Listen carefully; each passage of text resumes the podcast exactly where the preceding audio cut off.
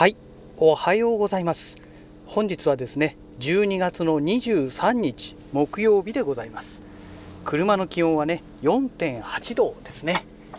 はい、えー、それではね本日も行ってまいりたいと思います。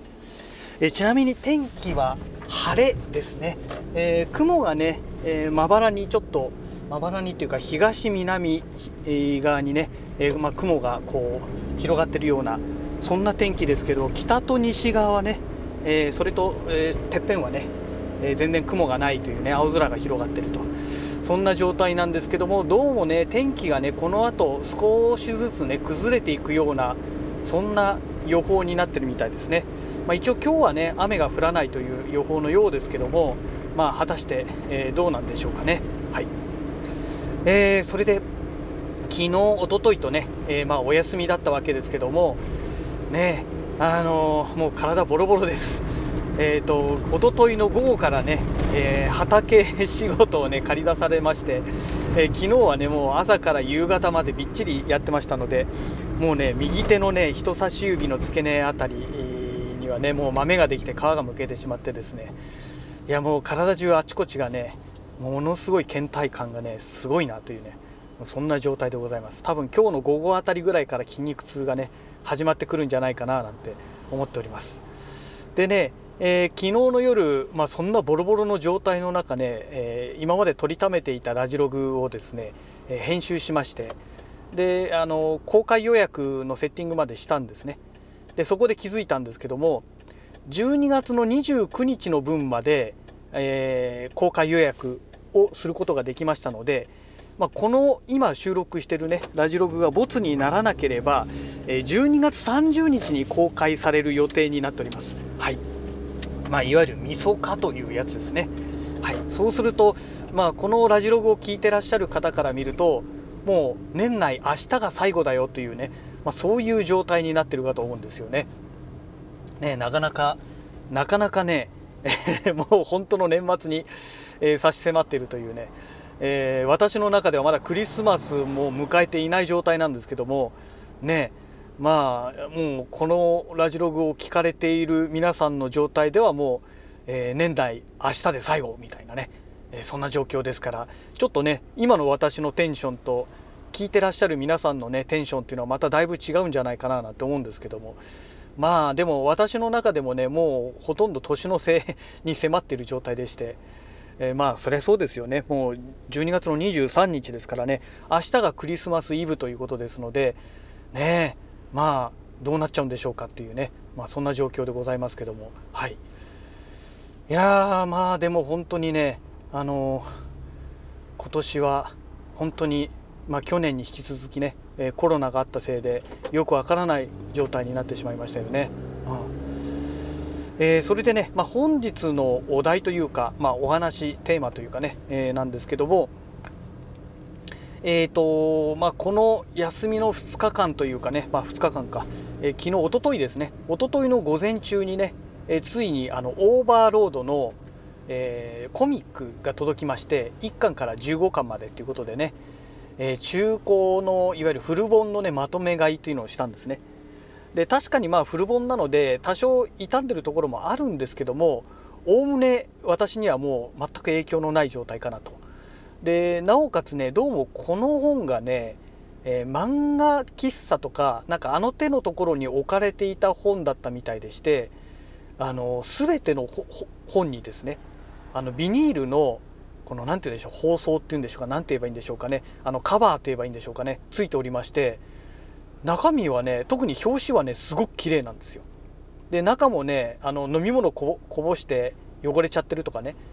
えー、そういったものがどうもなさそうでしてとりあえず今ね、えーと、7巻までかな？7巻だか8巻まで、えー、読んだんですけども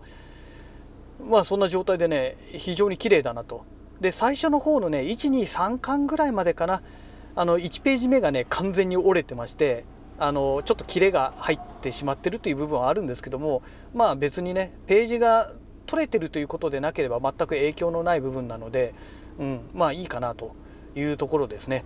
で本来でしたら9000円ぐらいかかる9000何百円だかね何十円かな、えー、新品で買うとねかかるものが2000 5600円ぐらいでね買えてしまいましたのでいやこれはお買い得な商品だったかななんて思ってますでねえーとまあ、この私の場合はまだねオーバーロードはこれ原作は手をつけてなくてですね、えー、そのいわゆるアニメ放送ですねの分の、えー、第1期から第3期まで、まあ、見てるわけなんですけどもで今回初めて、え、コミックに手を出したという状態なんですね。で、えー、アニメとコミックの違いの部分で、えー、やっぱりね、えー、若干ね出始めてきてるんですよね。え、例えばあのクレマンティーヌとかいうねあのちょっと精神障害を持った感じのあの悪い女が出てくるんですよ。あのビキニ姿の、え、人間でね、えー、人さらいをして、えー、というねちょっとね気違いみたいな感じのね、えそういう感じのね女性のキャラクターが出てくるんですけどもでねこのキャラクターアニメの中では、えまあ、アインズ様にね、えボコボコにやられてね最終的にまあ絞め殺されるっていう表現になるんでしょうかね、あのやられちゃうわけですね。でそこで終わりになるはずなんですけども、えーと、コミックではね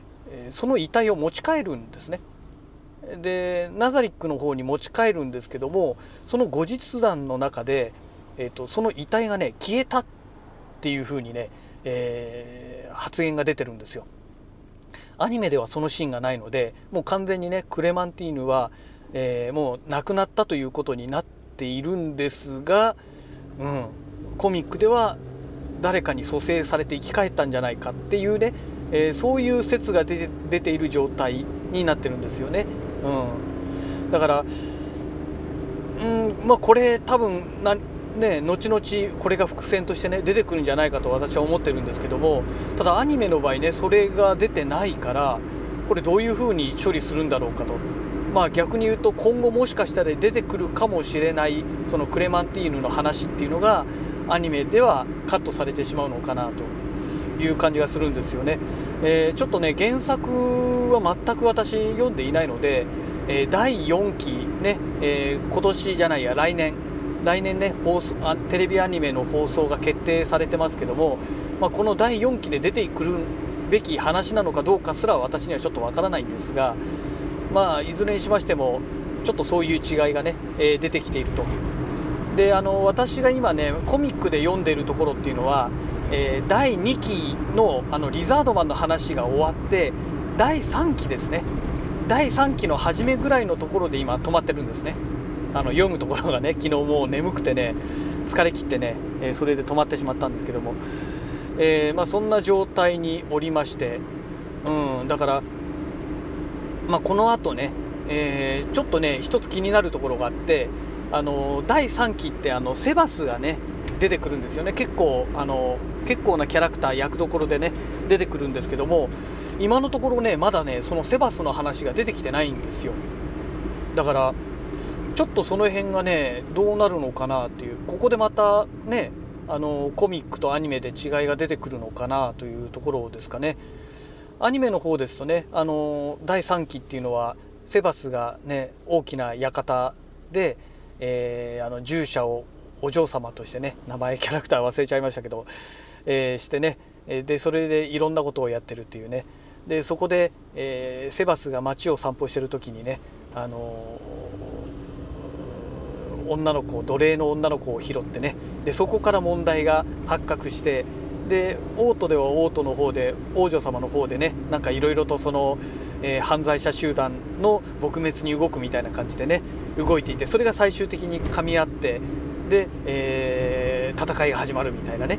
なんかそんな感じの話だったんですけどもでもこのセバスが出てこないとなるとどういう処理になってくるのかなというねそこがねわからない部分なんですよね。うん。まあ、ちょっとその辺がね、えー、多分あと1巻1冊読めばね、えー、その辺が違いがあるのかどうかっていうのが分かってくるかと思うんですけども。でねまあオーバーロードあの個人的にはね結構好きな漫画で、えー、っとね、特に第1期アニメテレビアニメ放送でいうとこの第1期ですね、えー、とにかくめちゃくちゃ強いっていうね圧倒的強いキャラクターで、えー、まあ、人間たちをボッコボコにやっつけていくっていうね。えー、そういうシーンがね何とも言えずスカッとした状態なんですよね。で第2期はねリザードマンの話になって主人公のあのアインズ様はねあんまり登場しないんですよね。まあ登場しないというわけではなくてね登場はしてるんですけど戦いはほとんどしないんですね。もうほぼしないと言っても過言ではないぐらいですね。でその力を誇示するっていう部分がねあのなかなかシーンとして出てこないので、うん、そこがね、え、ちょっと微妙だなと。で第3期はねどっちかっていうとねあの仮の姿のモモンですね。モモンとしての活躍の場が多くてでまあ一番最後の方にね、まあ、アインズ様が出てきてとんでもない圧倒的なパワーを見せつけるっていうね。もうちょっとこれはね何て言うんでしょう。その第1期の頃の圧倒的パワーとはねもう桁外れの 圧倒的なパワーを見せつけるっていうね恐ろしい状態なんですけども、うん、あれはちょっと異常だなっていうぐらいの強さで、えー、もうあっという間にこれ世界征服しちゃうんじゃないかっていうようなねそのぐらいのパワーを見せつけるというね、まあ、そういう第3期の終わり方をするんですよね。だからまあどうなんでしょうかね。第4期がどうなってくるかですよね、まあ、コミックの話をしておきながらいきなりアニメの話にいつの間にかすり替わってるというね。えそんな状態ですけども。第4期がね、まあ、原作読めばわかるんでしょうけどももうね放送されることが確定してるのであればちょっとここはね原作は読まずにねやっぱり我慢する方がねまあいろんな意味で楽しめていいんじゃないのかなと思うんですけども。ね。えー、でアニメ見終わった後にね原作読むなら読むでその方がね、えー、いろんな意味でいいんじゃないかななんて思っております。ね。ああ本当にその何でしょうかね。まあオーバーロードこの設定がねなかなか面白くてですね。まあ、ぜひねあのもうかなり昔からやってアニメーション化されてるね物語なんでまだね見られてない方はねぜひあの Amazon プライムあそうだ。もうあれだ。Amazon プライムビデオで見れないんだった。そうそうそう。えーと、先月のね11月末で Amazon プライムビデオから外れてしまったんですよね。そうなんですよね。だから本来でしたらあのこのテレビアニメ放送が決定したわけですからここでねプライムビデオに入れてもらえるとねいろんな意味であの復習できる人がねいっぱい出てくるんじゃないのかななんて思うんですけどもそのうちあれですかね年明け以降にまた入ってくるんでしょうかね。うんまあ、今月はね、まあ、そういうことでもうプライムビデオに入るってことはないと思いますので、まあ、おそらくもしプライムビデオに入るとしたら、まあ、来月以降なのかな年明け以降なのかななんて、えー、思っておりますけどね、まあ、ぜひねあのプライムビデオに入ったら、まあ、プライム会員の方はねあのぜひこのオーバーロード、えー、1期からね、えー、3期までまあ、目を通してほしいななんて思っております。あのー、うん、結構結構いいですよハマりますよ。えーと、無色転生とかね転生したらスライムだった件とはねまたちょっとね異色なんですよ。うん、全くねあのタイプが異なるって言った方がいいでしょうかね。あの無色転生は無色転生であれもすごく面白いですしねで転生したらスライムだった件もあれもあれでね面白いんですけども全然ねじゃ、ん、同じその転生ものであれは転生じゃないもんなそもそもな、うん、転移って言った方がいいのかな。何、うん、とも言えないんですけどね。ゲームの世界の中に取り込まれてしまうというね、まあ、そういう設定なんですよね。ですのでだいぶねその辺がねちょっと違うんですよね。うん、ですからまあ是非ね、まあ、皆さんあの、まあ、興味がなくてもね ぜひ見てほしいなと思っております。はい、えー、そんなわけであの会社のね、えー、駐車場に到着しましたので、まあ、皆さん聞いてらっしゃる方はね明日で、えー、今年が最後という状態でしょうから、まあ、悔いのない、え今日一日をねお過ごしいただければと思います。はい、それではまた